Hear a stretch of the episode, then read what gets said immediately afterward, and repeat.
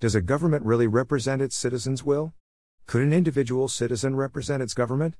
Could political identity cover up the individuality? These are the questions that I ponder about. Countries or nations are human inventions, abstract notions.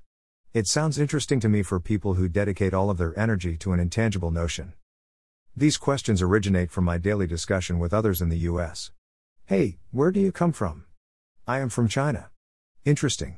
So, what's your opinion about China?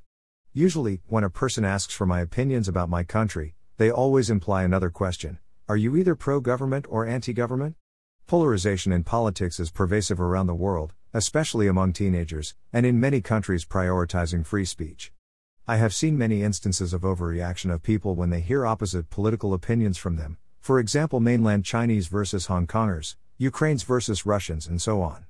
It is shocking to me that people usually demonize those from the other political side, depicting them as monsters or evils, even though the people are aware that they are not.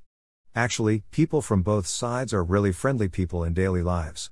It made me wonder why and how the political identity cover up our daily perception of an individual.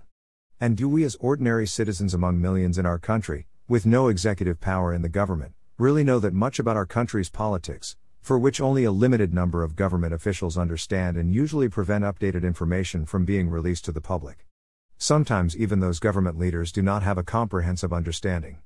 Then what's the point of holding political debates with other ordinary citizens with limited knowledge or bias? Bias always exists. Even if I could read sources from multiple perspectives, I still have a bias, event though it is a less biased bias. Does a government really represent its citizens' will? Could an individual citizen represent its government? Do we always know enough? Could political identity cover up the individuality? These are questions to be left for you.